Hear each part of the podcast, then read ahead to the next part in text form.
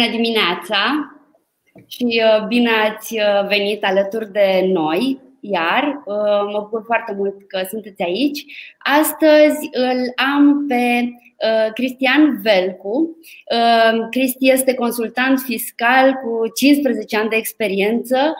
Este consultant în cadrul Țucas Bârcea și Asociații Tax acum, dar o să las pe el să se răspundă mai multe despre, despre ce știe. Bună, Cristi, bine ai venit!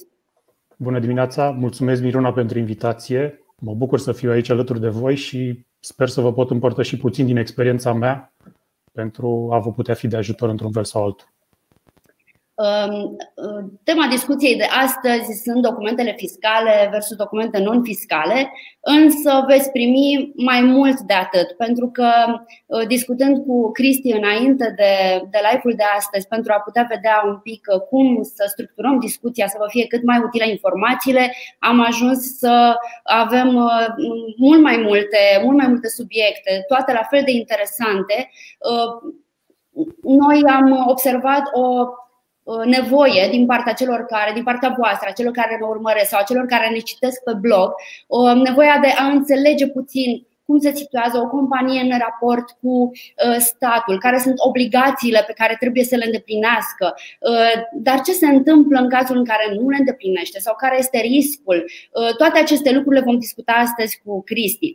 Și Cristi, pentru că sunt uh, anumiți termeni care uh, știu că pun probleme în general. Uh, haideți, hai, să, hai să începem puțin prin a explica care sunt diferențele dintre juridic, contabil și fiscal. Da, principial sunt trei domenii diferite. În practică, uneori ajung să se întrepătrundă. Dacă vreți, um, dacă ne-am uitat pe un grafic, uh, contabilitatea ar fi la un capăt al graficului, juridicul la capătul celălalt și fiscalitatea ar fi un mix între cele două. Dar lucrurile nu sunt atât de simple, pentru că în practică, de exemplu, un contabil poate să acopere și uh, conformitatea din perspectivă fiscală. Invers, nu. Um, din perspectivă juridică, domeniul este extrem de vast. Adică consultanța, asistența juridică poate presupune foarte multe lucruri, de la reprezentarea de către un avocat în, într-o litigiu în instanță la consultanță juridică pe absolut orice domeniu.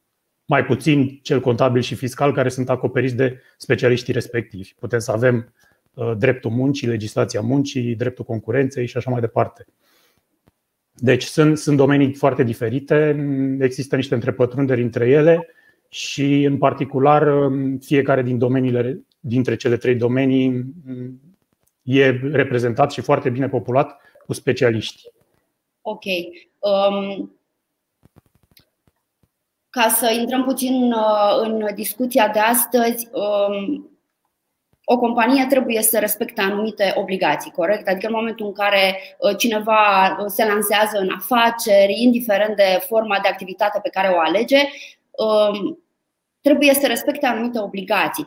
Um, hai să discutăm puțin despre importanța respectării acestor obligații, pentru că se întâmplă adesea în practică să, în fine, mie mi s-a întâmplat să aud este în regulă, nu e mare problemă. Hai să vedem cât de mare este problema în cazul în care nu respectăm obligațiile și, în fine, care sunt aceste cerințe contabile, fiscale sau juridice pe care trebuie să le îndeplinească o companie Um, ce activează pe piața din România. Și uh, o paranteză, nu uitați, puteți adresa întrebări uh, dacă aveți, iar întrebările uh, voastre vor ajunge la Cristi. Cristi le va răspunde la final, ca de obicei. Mulțumesc pentru întrebare, Miruna. Bineînțeles că nu putem să ne asumăm ca în intervalul de timp alocat să răspundem la această întrebare atât de cuprinzătoare, Corect. încât poate nu ne-ar ajunge o săptămână să răspundem la ea. Um, ce aș vrea să clarific de la început este următorul lucru. Um, în primul rând trebuie să um, avem să ne setăm percepțiile. Este o mare diferență față de ce vedem în filme sau în articole din presă cu așa zise rețete de succes pentru afaceri de succes, unde se insistă foarte mult pe existența unei idei geniale. O afacere de succes presupune mult mai mult decât o simplă idee. E vorba, bineînțeles, de foarte multă muncă și ajungând și la subiectul discuției noastre de respectarea anumitor cerințe legale. Și da, din păcate, numărul acestor cerințe legale, numărul regulilor pe care trebuie să le respectăm este imens și este imposibil pentru un întreprinzător privat să poate să stăpânească toate aceste reguli, nici măcar doar pe cele din zona fiscală sau doar pe cele din zona contabilă. De multe ori este un exercițiu extrem de dificil chiar și pentru profesioniștii din domeniile respective. Cu atât mai mult pentru un investitor privat al cărui principal obiectiv este să-și crească afacerea și nu, nu să-și bată capul, dacă vreți, cu toate aceste obligații suplimentare. Și, și care, atunci... nu are, care nu are pregătirea necesară să exact. leagă, sigur că da. Trebuie să ne asumăm faptul că fiecare este specialist în domeniul lui și că este foarte important să apelăm la ajutorul specialiștilor, pentru că altfel riscurile care pot să apară sunt uh, numeroase și unele dintre ele sunt foarte importante. Um, genul de riscuri care pot să intervină în cazul de neconformitate din perspectivă financiară sau contabilă sunt pornind de la amenzi, de la simple amenzi, la um, obligații fiscale suplimentare, la dobânzi, penalități de întârziere sau chiar uh, suspiciuni de fraudă, investigații penale și uneori, din păcate, chiar uh, cazuri în care se ajunge la închisoare. Deci trebuie să fim foarte atenți și să fim prudenți, proactivi, să verificăm, să discutăm, să ne consultăm, să apelăm la specialiști, pentru că mai bine să prevenim decât să încercăm să rezolvăm. Este adevărat. Cum uh, um, este o sau se poate face ușor o confuzie uh, prin prisma formei de activitate, dacă vorbim despre PFA versus întreprindere, se, face o, uh, se, se, poate, se pot face confuzii sau poate fi mai greu de înțeles în practică, unde începe responsabilitatea uh, reprezentantului legal al uh, societății, a companiei și mai departe, dacă angajăm consultanți, unde începe și unde se termină responsabilitatea acestora. Într-adevăr, există, există niște diferențe între aceste situații, dar nu foarte mari, pentru că dacă în cazul unui PFA, în mod evident, răspunderea este 100% a persoanei fizice respective, um, în cazul unei companii, um, da, um, răspunderea este în principal a administratorului sau administratorilor acelei companii, a reprezentanților legali. Doar că aici pot să apară anumite nuanțe în funcție de situațiile respective. Dar principial, da, răspunderea este a lor, chiar și în anumite situații în care, să spunem, poate nu au fost implicați direct în sursa problemei respective. Am avut numeroase cazuri de-a lungul timpului în care o companie a fost acuzată de diverse lucruri, fie de neconformitate fiscală, fie de uh, implicare directă sau indirectă în, în fraude fiscale. Și da, dacă în anumite situații lucrurile erau cunoscute administratorului companiei, erau și situații în care administratorul nu era la curent cu aceste lucruri, da. dar asta nu îl făcea mai puțin responsabil de situația respectivă, pentru că el era reprezentantul legal al companiei și se ajunsese în situația respectivă nu ca rod al unei întâmplări. Adică, până la urmă, da, tu ai obligație de a respecta cadrul legal, de a te conforma cadrului legal, cerințelor legale și bunelor practici din domeniul respectiv, și de a implementa în cadrul companiei tale regulile, procedurile necesare pentru a evita astfel de situații. Cu alte cuvinte, chiar și fără implicare directă, poți să ajungi să fii acuzat.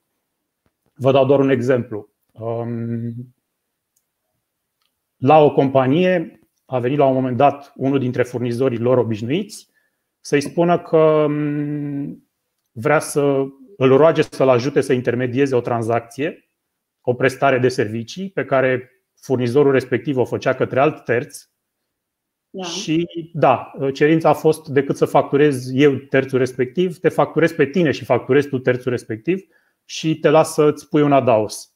Practic, au vrut să includă această companie ca și intermediar mm. în tranzacția respectivă, oferindu-i un adaos comercial, fără niciun pic de efort. Deci banii erau pur și simplu doar pe recompensă, dacă vreți, a faptului că ar fi primit o factură și ar fi emis o factură la rândul lor, asigurându-i, între ghilimele, și că riscul de neîncasare nu va rămâne la ei și așa mai departe. Cu alte cuvinte, dacă mâine ar veni cineva să vă spună vă dau niște bani și nu trebuie să faceți nimic decât să primiți o factură și să emiteți o factură mai departe, cum vi s-ar părea? E o oportunitate foarte bună. Prea bună ca să fie adevărată. Exact. Și asta e de fapt problema, pentru că E exact ca la unele dintre promoții. Dacă e prea bun ca să fie adevărat, poate nu este atât de adevărat sau poate este diferit. La fel a fost situația și în cazul respectiv, pentru că până la urmă tranzacția în care fusese inclus ca intermediar această, inclusă ca intermediar această companie a fost o tranzacție unde au fost suspiciuni de fraudă și unde autoritățile au intervenit mai târziu și au, și au um, investigat, bineînțeles, chiar și această companie care nu fusese implicată în mod direct, ci doar um, intervenise pe acest lanț tranzacțional. Um, e un exemplu foarte simplu. Situațiile în practică pot să fie extrem de complicate, doar că am vrut cumva să indic necesitatea de a fi extrem de atenți la absolut orice situație, mai ales la situațiile noi și la selectarea cu grijă a partenerilor de afaceri, atât furnizori cât și clienți. Okay. Pentru că putem să ajungem în situația de a, de a avea probleme și în mod indirect.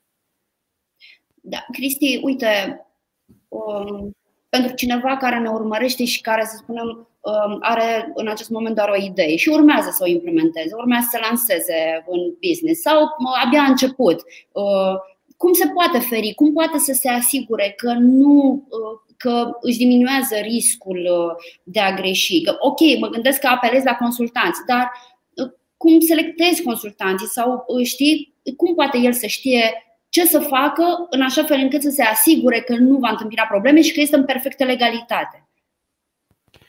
Dacă ar fi să simplificăm puțin pașii care ar trebui urmați pentru a fi cât mai la adăpost de astfel de probleme, în primul rând trebuie să, să înțelegem că ele pot să existe. Și cumva ăsta e și scopul discuției noastre, de a atrage atenția în primul rând asupra unei zone care nu de puține ori este, nu este tratată cu suficientă atenție și care, din păcate, de foarte multe ori creează probleme în practică, probleme financiare și nu numai. Probleme care pot să afecteze dramatic afacerea sau chiar să o, să o închidă, să determine închiderea acesteia. Așa că primul pas, în mod evident, este conștientizarea acestor potențiale probleme și da, în timpul limitat pe care îl avem la dispoziție, nu putem să le parcurgem, nu putem să discutăm foarte mult despre ele, încercăm doar să creăm un cadru da. Uh, de, pentru a putea fi în cunoștință de cauză uh, toți ascultătorii noștri. Deci primul pas, în mod evident, da, trebuie să știm că există astfel de probleme. Pasul al doilea, da, trebuie să vedem ce măsuri putem să luăm ca să le evităm, să le prevenim. Și prima recomandare de departe este să apelăm la specialiști, să apelați la specialiști. Um, mai ales pentru o companie nouă, pentru un business care e la început de drum, pentru un întreprinzător fără experiență, primul sfat este să apeleze la un contabil. Spun asta pentru că un contabil, deși în mod normal se ocupă doar de zona de contabilitate, da, are ceva experiență și pe, și pe fiscalitate, poate mai multă, poate mai puțină, Um, și are suficientă experiență și pe procedurile care țin de înființarea unei companii și obligații conexe, în afară de cele pur contabile care apar în legătură cu înființarea unei companii sau primii ani de existență a unei companii, inclusiv din perspectiva um, obligațiilor legate de angajați, de evidența angajaților, obligații financiar-fiscale legate de angajați, dreptul muncii și așa mai departe. Deci, da, uh, Pasul 2 este să apelați la un contabil și aici sunt foarte mulți contabili. Sunt uh, cel puțin câteva zeci de mii de contabili. Nu vreau să sugerez faptul că orice contabil poate să vă ajute 100%. Va trebui să selectați cu atenție.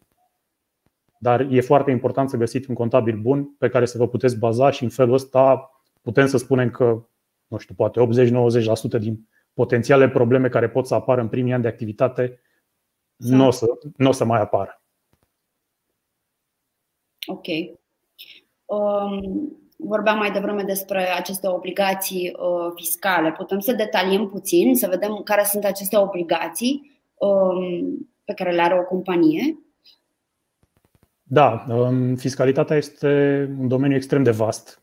Um, avem numai în România codul fiscal, normele, normele metodologice de aplicare a codului fiscal, fiecare dintre ele cu sute de pagini, după care sunt numeroase ordine Mm, de aplicare a legislației, alte multe sute de pagini, ordine emise fie de ANAF, fie de Ministerul de Finanțe și tot așa. Deasupra acestor, acestui cadru legislativ intervine cadrul legislativ european, cu directive, regulamente și chiar jurisprudența Curții de Justiție a Uniunii Europene, unde Numai în zona fiscală sunt peste 1000 de cazuri, toate direct aplicabile în legislația locală. Practic este, este o zonă imensă de legislație și, ca în orice altă zonă de legislație, nici măcar acest cadru legislativ extrem de stufos nu acoperă toate situațiile care pot să intervină în practică. Odată în plus, e foarte important ca în anumite situații mai dificile um, să putem să avem un sfat de specialitate um, alături de noi. Dacă ar fi cumva să simplific puțin obligațiile care apar din perspectivă fiscală, în primul rând sunt obligațiile legate de registrarea fiscală. Um, și ele intervin de obicei foarte la începutul unei afaceri. Da. Trebuie mare atenție și din perspectiva asta și da, trebuie să țină cont de domeniul de activitate al companiei și de planurile de dezvoltare, trebuie să aveți în vedere, pentru că unele lucruri se întâmplă mai mult sau mai puțin standard, odată cu înregistrarea la Registrul Comerțului, are loc și o înregistrare fiscală. Alte tipuri de înregistrări fiscale mm, au loc distinct. Și aici cumva deja devine direct responsabilitatea dumneavoastră sau indirect a contabilului cu care lucrați sau consultantului fiscal, pentru că um, da, nu vă puteți înregistra în scopuri de TVA odată cu înregistrarea la Registrul Comerțului. Asta se va întâmpla ulterior și poate se întâmple încă de la început, poate se întâmple mai târziu. Dacă nu se întâmplă când ar trebui să se întâmple, pot să apară probleme. Probleme reprezentând amenzi, sume suplimentare de plată, dobânzi penalități de întârziere și așa mai departe. Și bineînțeles că nu e dorim să pornim cu dreptul, cu stângul într-o afacere. Um, da, înregistrarea fiscală este primul, primul aspect foarte important de avut în vedere ca și obligație fiscală. Um, depunerea declarațiilor fiscale, iarăși un aspect extrem de important. Atât timp cât aveți un contabil bun de partea dumneavoastră, n-ar trebui să aveți niște griji din perspectiva asta. Dacă, în schimb, nu sunteți într-o astfel de situație, pot să apară probleme încă de la început cu nedepunerea unor declarații la timp sau deloc, necunoștință de cauză sau, sau pur și simplu. Și chiar dacă poate impactul nu este atât de mare imediat, uh, poate amenziile nu sunt uh, foarte materiale uh, sau poate scăpați cu avertisment, deja începe să devină o problemă, pentru că relația cu ANAF-ul, în particular, trebuie, trebuie gestionată cu mare atenție, pentru că există niște proceduri de risc prin, prin intermediul cărora ANAF-ul stabilește un grad de risc fiscal pentru fiecare contribuabil. Și lucruri de genul ăsta, uh, neregistrarea fiscală la timp, uh, nedepunerea la timp a declarațiilor fiscale și chiar plata cu întârziere sau neplata obligațiilor fiscale, crește gradul de risc, uh, crește atenția pe care ANAF o să vă acorde, crește, cresc șansele de unei inspecții fiscale sau unui control inopinat de la Direcția Antifraudă și da, de aici pot să apară numeroase alte probleme. Așa că, în mod evident, recomandarea este atenție încă de la început și pe zona asta, pentru că um, sunt multe lucruri care trebuie gestionate cu, cu, cu foarte mare grijă pentru a evita probleme ulterioare. Um, aș face o mică paranteză. Mm, în situația actuală cu pandemia care a apărut la începutul anului trecut, au fost numeroase facilități fiscale disponibile la noi în țară, inclusiv posibilitatea de a nu plăti la timp obligațiile fiscale fără a, fi, fără a intra într-o zonă de risc, cum am intrat în mod normal. Da, e o situație temporară, uh, la un moment dat nu o să mai fie. Um, ce am menționat până acum este într-un context normal, nu în contextul actual în care am avut pe o perioadă limitată de timp anumite facilități fiscale disponibile pentru a mai atenua din efectele pandemiei. Um, nu în ultimul rând, um, mare atenție la um, întocmirea evidențelor financiar fiscale necesare. Adică, pe lângă înregistrarea fiscală și depunerea declarațiilor fiscale, sunt numeroase alte obligații care există. Trebuie întocmite registre, jurnale, totul depinzând foarte mult de tipul de activitate desfășurată și de dimensiunea activității. Odată în plus, e important să apelați la sfatul unor specialiști pentru a evita potențiale probleme mai târziu. Da. Este într-adevăr un lucru pe care noi îl uh, spunem încă de la început, de când am lansat prima mea afacere. Uh, cel mai sigur este să întrebăm pe cei care știu să, să le cerem susținerea, să le cerem ajutorul, iar în cazul unei întreprinderi, de exemplu, chiar avem obligația să avem un contabil, așa este ca PFA nu și într-adevăr acolo, uh, uite, de exemplu, ce riscă uh, o persoană fizică neautorizată dacă nu depune la timp declarația, să spunem, sau uh, dacă nu plătește? Riscul este la fel de mare uh, ca în cazul unei uh, întreprinderi? Da, până la urmă, obligațiile fiscale sunt aceleași indiferent de tipul de persoană și dobânzile și penalitățile de întârziere sunt aceleași Okay. Amenziile pot să fie diferite. S-ar putea ca pentru o persoană fizică amenda pentru nedepunerea unei declarații să fie mai mică decât pentru o persoană juridică, dar nu amenda este problema cea mai mare. Um, vorbeai mai devreme despre um, autorități, autoritățile fiscale. Um, la ce anume ar trebui să fim atenți în relația cu aceștia? cu acestea, cu autoritățile. Și încă ceva, nu uitați, puteți să îi adresați întrebări lui Cristi uh, despre uh, tot, ce, tot ce discutăm noi astăzi. Uh, există, adică ai putea, să, ai putea să dai anumite exemple sau ai poate ceva să ne, nu știu, să, să împărtășești în ceea ce privește această relație, pentru că știu că noi, de exemplu, pe blog primim foarte multe întrebări de la oameni care na, se tem de un control sau au uitat ceva și nu știu exact la ce să se aștepte și tot așa. Da, în cei 15 ani de experiență în domeniul fiscal am deja sute de exemple de tot felul de situații în care era vorba de relațiile, diverse relații ale contribuabilor cu autoritățile fiscale. Um, ce e foarte important, dacă vreți, ca o concluzie, ca un sumar al acestei relații cu autoritățile fiscale, e genul de relație pe care nu-ți dorești să o ai deloc. Cu alte cuvinte, cel mai bine ar fi pentru fiecare contribuabil ca acel contribuabil să-și vadă 100% de afacerea lui și să nu aibă de a face cu autoritățile fiscale. În practică nu se întâmplă întotdeauna așa din diverse motive. Fie pentru că facem anumite greșeli, fie că suntem selectați aleator pentru o inspecție fiscală, fie orice altă situație.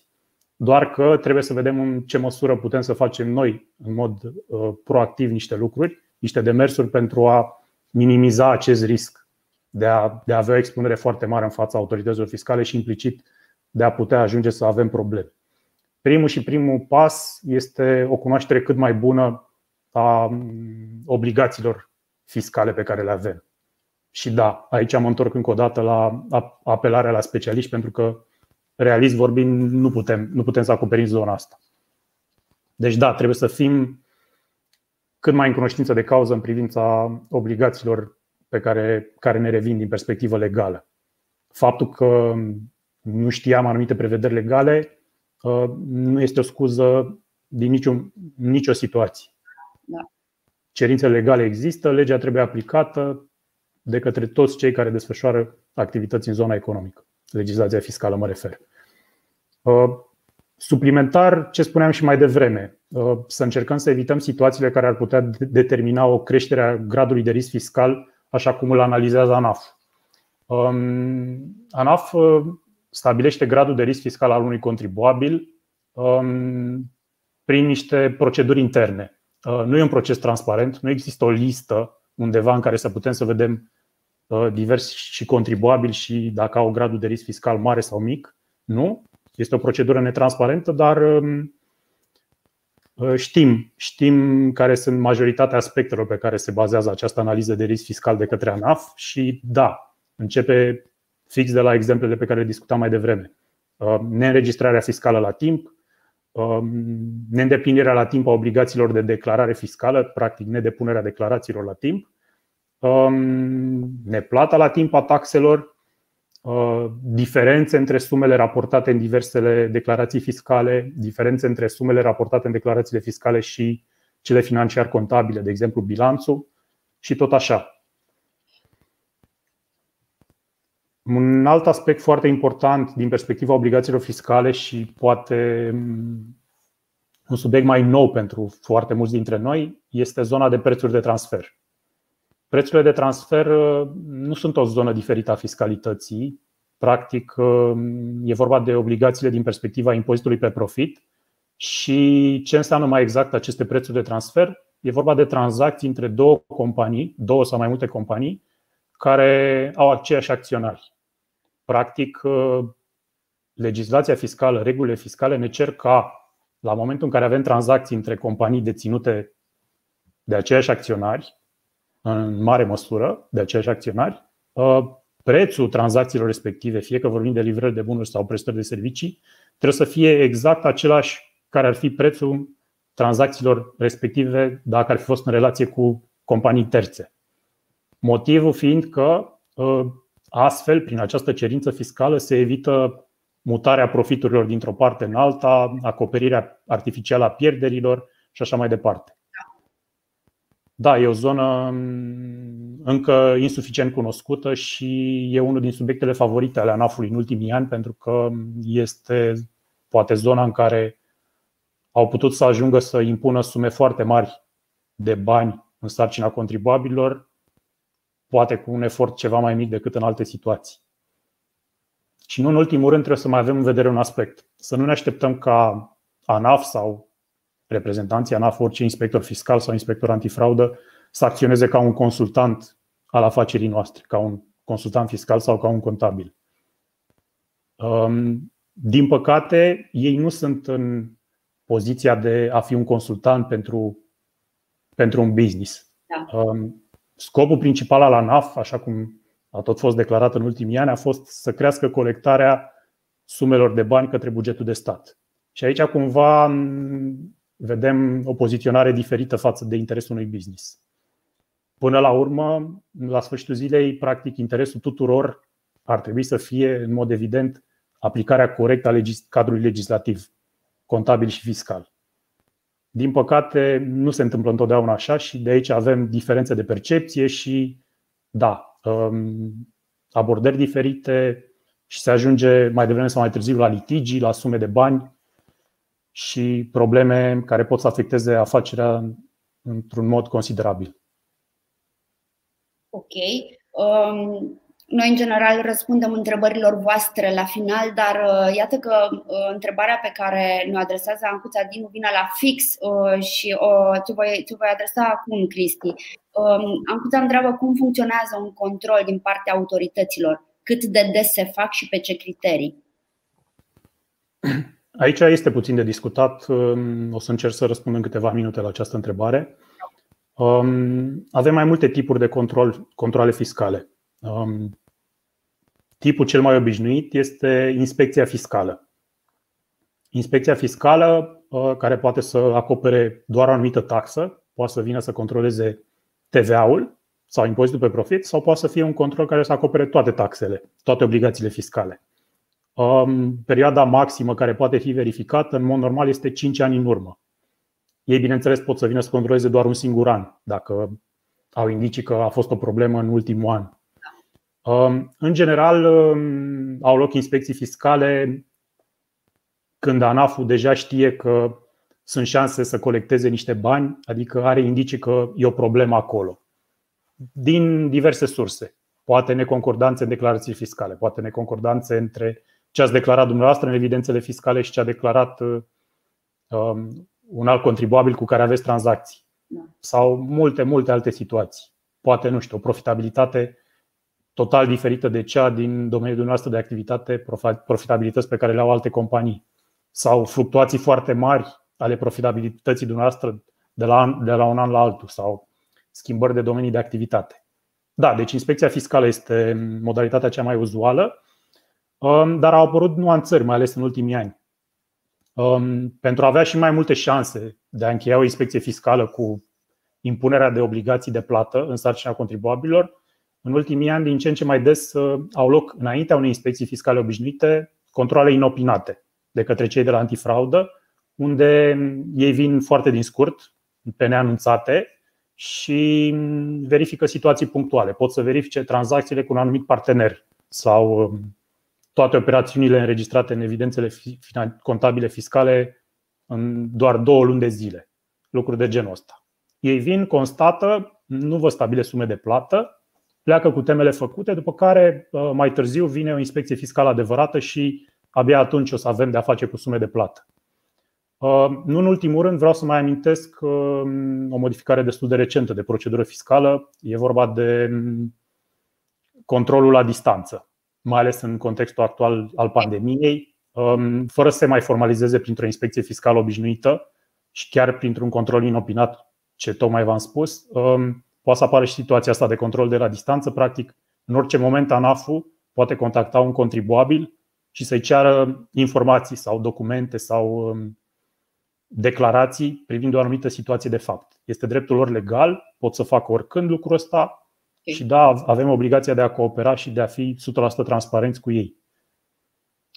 Um, apropo de um, atitudinea pe care o, ar trebui să o aibă un contribuabil, uh, cum procedăm în, caz, în cazul în care primim un control fiscal sau ce, uh, dacă, am, dacă am primit o decizie, trebuie să avem o, adică ce trebuie să facem? Transparenți, responsive, uh, oferim toate, toate informațiile pe care le solicită, uh, alte lucruri care ar trebui uh, știute? Da, e foarte important să fim uh, cooperanți și transparenți. Pe de altă parte, există o limită și din perspectiva asta, pentru că nu pot să ceară orice, oricând și oricât. Uh-huh. Am avut la un moment dat o situație în practică în care unui client i s-a cerut să avea foarte multe documente în limba engleză și i s-a cerut să traducă toate documentele justificative pe o perioadă de 2 sau 3 ani.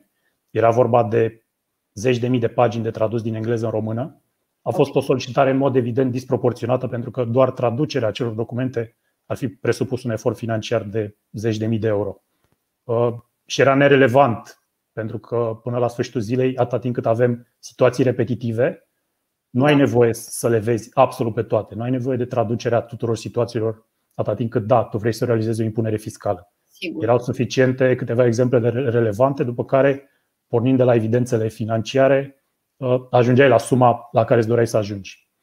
Da, deci uh, există anumite limite și aici e foarte important faptul că avem un cod de procedură fiscală care vine și el să adauge la legislație și avem și aici sute de pagini, un cod de procedură fiscală care stabilește atât drepturile cât și obligațiile, atât ale autorităților fiscale cât și ale contribuabililor, în aproape toate situațiile la care ne putem gândi de interacțiune dintre cele două părți inclusiv pe, pentru inspecții fiscale. Și da, aici avem, ca și contribuabil, foarte multe drepturi.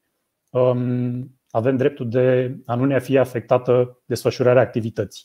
Adică, da, ANAF vine în control, um, ne cere documente, ne cere informații, um, asta durează, ne ia foarte mult timp, uh, putem, trebuie să alocăm resurse, dar trebuie să fie într-o anumită limită, nu trebuie să ne afecteze desfășurarea activității. Pe de altă parte, și noi trebuie să fim cooperanți și să le punem la dispoziție informațiile necesare, solicitate, atât timp cât ele sunt rezonabile, pentru că altfel au la rândul lor metode prin care să ne forțeze mâna, să ne stabilească obligații de plată suplimentare sau amenzi pentru necooperare. Ok. Um, hai să trecem un pic și la subiectul de astăzi. Uh, documente fiscale versus documente non-fiscale și să vorbim, să începem cu uh, principalele documente fiscale. Și ce înseamnă, de fapt, un document fiscal? Cred că întrebarea asta are cel mai simplu răspuns. Um, din, din punctul meu de vedere, există un singur document fiscal. El este factura. Uh-huh. Spun asta pentru că um, e singurul document prevăzut ca atare și atât de important în codul fiscal. Da, avem suplimentar în legislația contabilă multe alte documente care sunt prevăzute acolo, dar nu le consider fiscale, cel puțin nu eu. Deci da, factura este de departe cel mai important document și ce e foarte important aici de menționat, puțin istoricul. Pentru că dacă am plecat acum 15-20 de ani de la un formular extrem de tipizat, care nu puteai să-l faci altfel decât pe acel format tipizat existent. Um, poate vă amintiți situația cu facturile vândute pe șoseaua Colentina.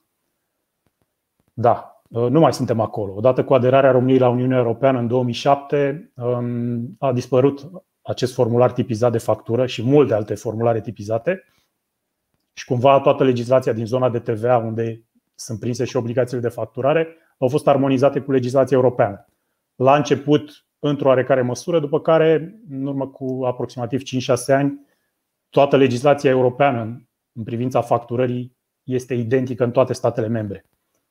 Practic, ce avem acum, um, nici măcar nu mai avem uh, noțiunea de factură în original în legislație.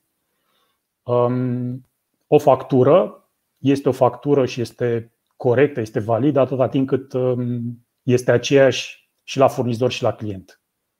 Poate să fie sub orice formă, poate să fie scrisă de mână pe o coală de hârtie.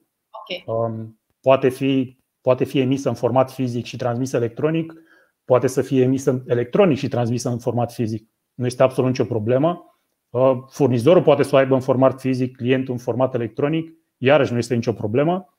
Singurele cerințe sunt uh, conținutul să fie același, să fie lizibil și să fie autentic, să sursele aceleași, să, să fie acelea, aceleași. Practic, uh, este foarte simplu să ai o factură corectă și o factură este corectă atâta timp cât nu este incorrectă. Și nu vrem să fim în situația în care avea o factură incorrectă pentru că acolo deja intrăm într-o zonă de suspiciuni de fraudă sau altceva. Deci, din, din perspectiva documentelor fiscale, da, avem factura, factura poate să aibă orice format. Dacă vreți, avem niște cerințe privind elementele minime de inclus pe factură. Ele sunt prinse la articolul 319 din Codul Fiscal, cum spuneam, armonizat cu cerințele existente la nivel european, dar nimic mai mult. Și am spus că nu mai există noțiunea de factură în original. S-a păstrat în legislație o prevedere privind uh, emiterea unui duplicat de factură în cazul în care se, se pierde factura primită de la furnizor, dar um, este o prevedere legală depășită din punctul meu de vedere și ar trebui să ne raportăm la ce am menționat ceva mai devreme. Separat de documentele fiscale, documente non-fiscale relevante în zona fiscală contabilă sunt extrem de numeroase. Uh, lista nu poate fi cuprinsă, tot felul de registre, contracte, contracte cu furnizori clienți, um, contracte de muncă, um, documente de transport, uh, documente vamale, avize de însoțire a mărfii, chitanțe și așa mai departe. Toate acestea le consider documente non-fiscale și da, fiecare dintre ele uh, au rolul lor și importanța lor, dar de departe cel mai important este factura. Um, revenind un pic la contracte, și aici aș vrea să fac o mică paranteză, um, nu mai avem obligație legală de a avea contracte în formă scrisă în orice situație. Um, nu pentru orice tranzacție desfășurăm trebuie să avem un contract. Okay. Da, sunt, sunt mult mai uzuale la, în cazul prestărilor de servicii decât pentru livrări de bunuri. La livrări de bunuri, de cele mai multe ori nu avem un contract în spate. La prestări de servicii, în practică e necesar să avem contract în cele mai multe situații pentru că um, fiind mai puțin palpabile decât livrările de bunuri, um, e, e mai, devine mai important să avem un cadru contractual bine, bine determinat. Spuneam că nu mai avem obligația de a avea contracte în formă scrisă în orice situație.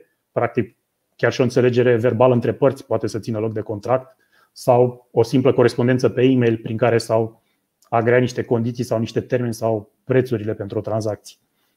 Și da, sunt niște excepții pentru că, de exemplu, da, la tranzacții imobiliare, ele trebuie efectuate uh, în formă scrisă și autentificate la notar.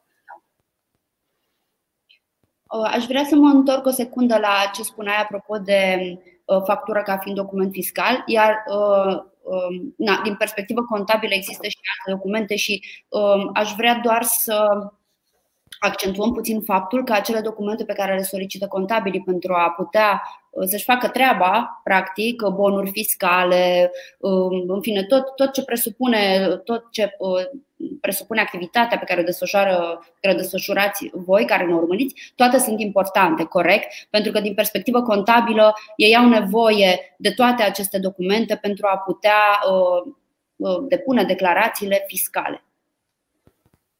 Miruna, vreau să adaug ceva um, ca să vedeți cât de diferit sau cât de autoturismul personal.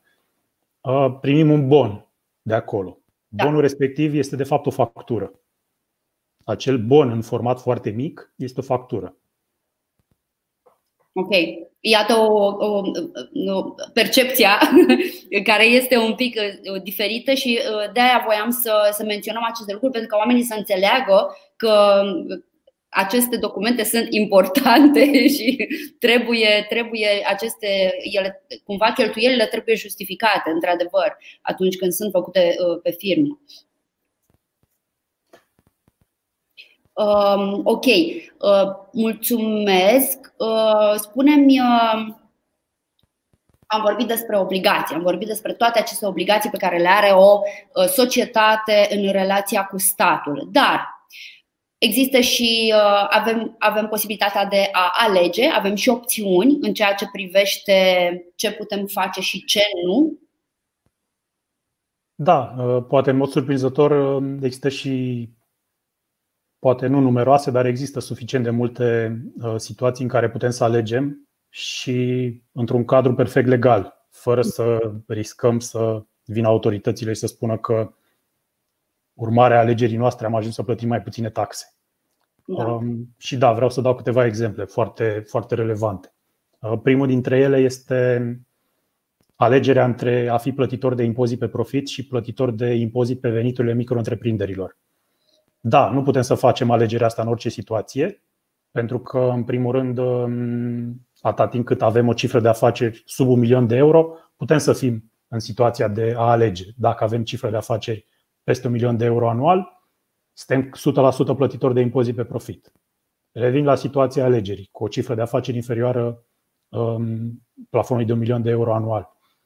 Um, în mod normal, la înființare, compania devine mic- micro-întreprindere.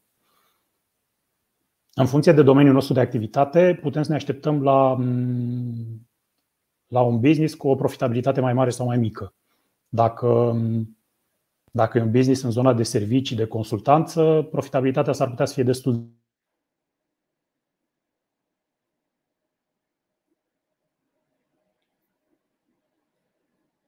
Cred că s-a întrerupt puțin Cristi.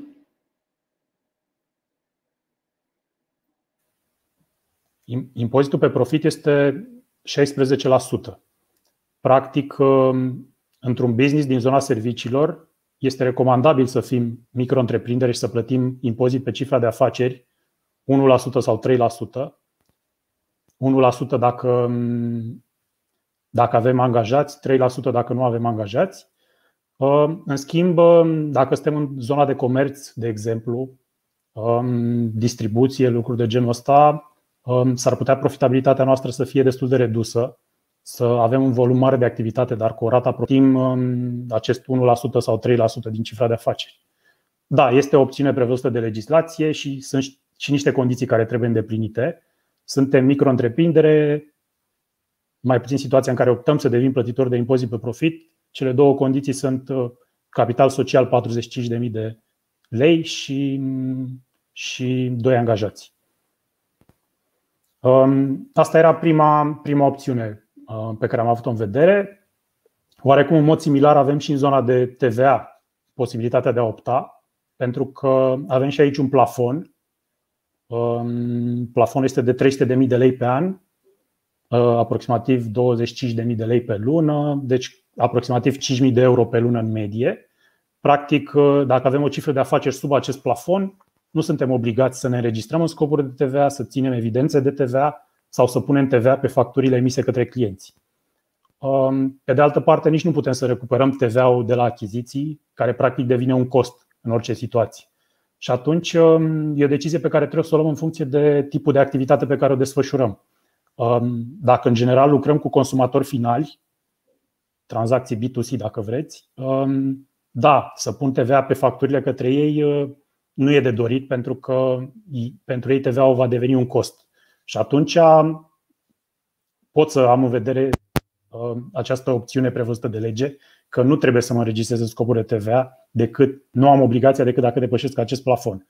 Pe de altă parte, dacă um, ai mei clienți sunt 100% sau poate 90, peste 90% din zona companiilor și care au înregistrări în scopuri de TVA și pot să-și deducă TVA-ul, nu am de ce să nu mă înregistrez în scopuri de TVA încă de la, încep, de la înființarea companiei, pentru că în felul ăsta o să pot să și deduc TVA aferent achizițiilor. Și mai sunt și alte opțiuni prevăzute de lege, doar un exemplu extrem de scurt, opțiunea de a taxa sau nu cu TVA anumite operațiuni imobiliare.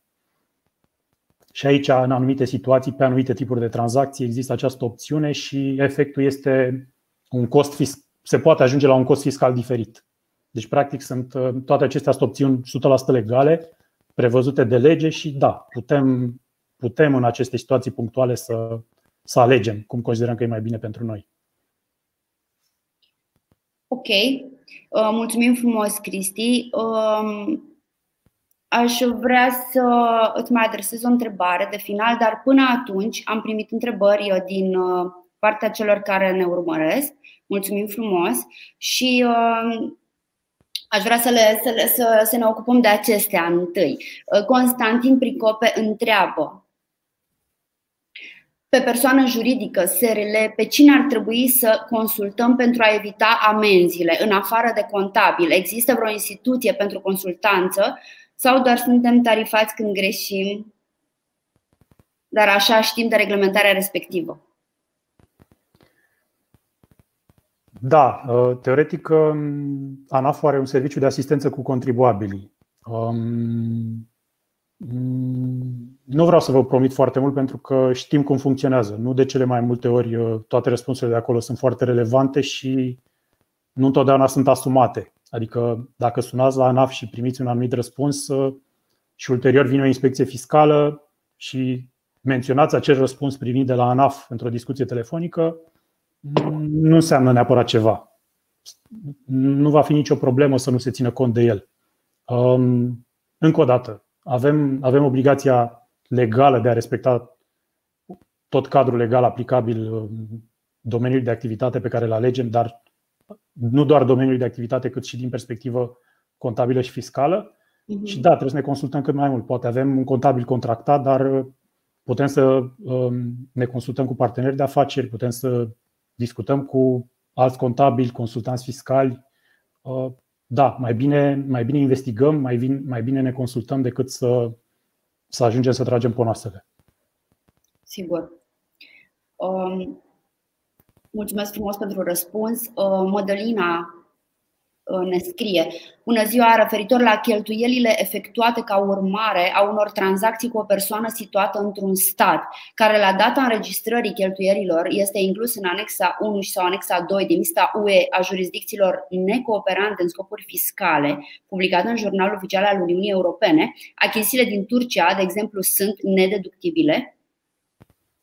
Da, ăsta e un subiect uh, extrem de recent pentru că mm, avem această problemă, potențială problemă cu Turcia începând de la, de la 1 ianuarie acestui an. Um, situația încă nu e tranșată, dar da, la cum arată cadrul legal în acest moment, avem un mare risc de nedeductibilitate pentru aceste cheltuieli. Um, e, e extrem de important pentru că sunt foarte multe tranzacții cu Turcia, între România și Turcia și Sperăm ca situația să se rezolve cât de curând. Um, nu avem până la acest moment niciun feedback din perspectiva ANAF-ului, deci nu avem nicio situație în care să vină să mm, conteste deductibilitatea unor cheltuieli, fiind, fiind o situație atât de recentă. Dar, da, ne așteptăm ca dacă la un moment dat uh, vor veni să, să controleze un anumit contribuabil și situația asta să, să rămână aplicabilă pe perioadă să spunem, medie de timp, da, o să fie o zonă extrem de problematică. Deci mare atenție și da, vă confirm la cum arată lucrurile în acest moment, uh, cam, cam asta e concluzia. Probabil în următoarele săptămâni um, o să primească niște clarificări pentru că sunt, cred că, mii, dacă nu chiar zeci de mii de contribuabili afectați de această situație. Ok.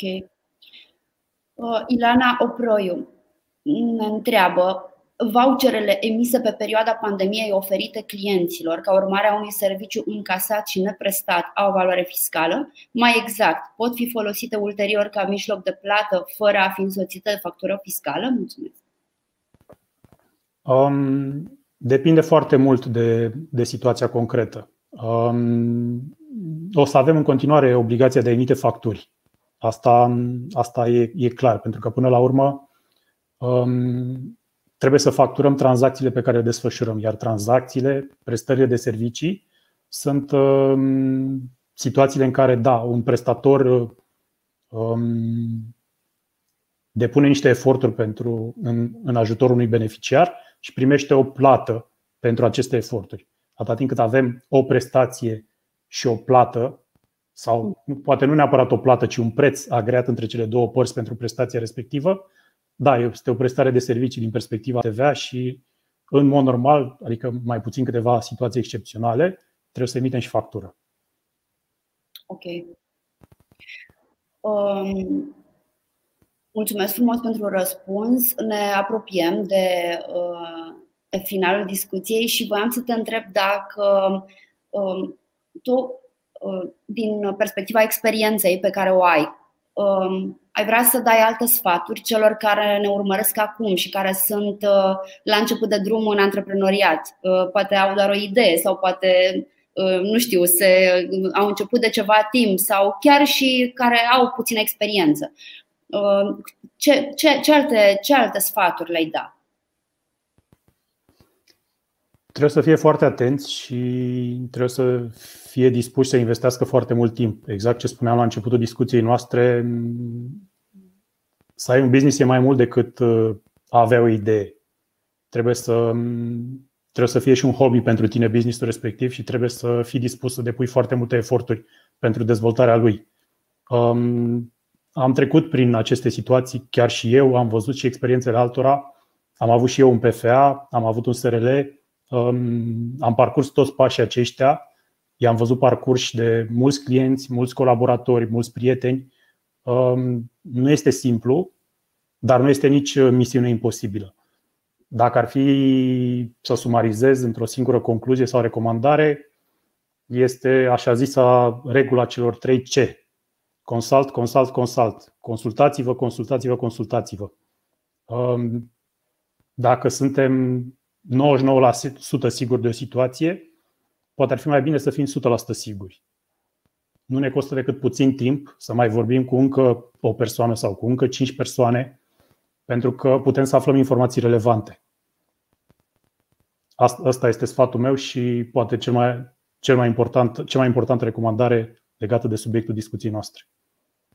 Ok, mulțumim frumos. Într-adevăr, uite, am, uh, uh, în timp ce uh, vorbeam mai devreme despre ce, ar, ce presupune un control din partea NAV și la ce să fim atenți, mă gândeam cât de, um, până la urmă, nu este foarte complicat să evităm um, aceste, um, să, să evităm uh, suspiciunile prin uh, un început corect, prin înregistrarea uh, companiei corectă, prin declarațiile pe care le depunem. Uh, adică e, e, mi, se pare, mi se pare că primele, primele lucruri sunt, uh, sunt ușor de realizat și trebuie să ajungem doar să le facem bine și să ne sfătuim cu oamenii care știu. Pentru că, evident, depinde foarte mult natura obligațiilor sau uh, cantitatea obligațiilor fiscale în funcție de compania pe care o avem, de activitatea pe care o desfășurăm. Exact. Da.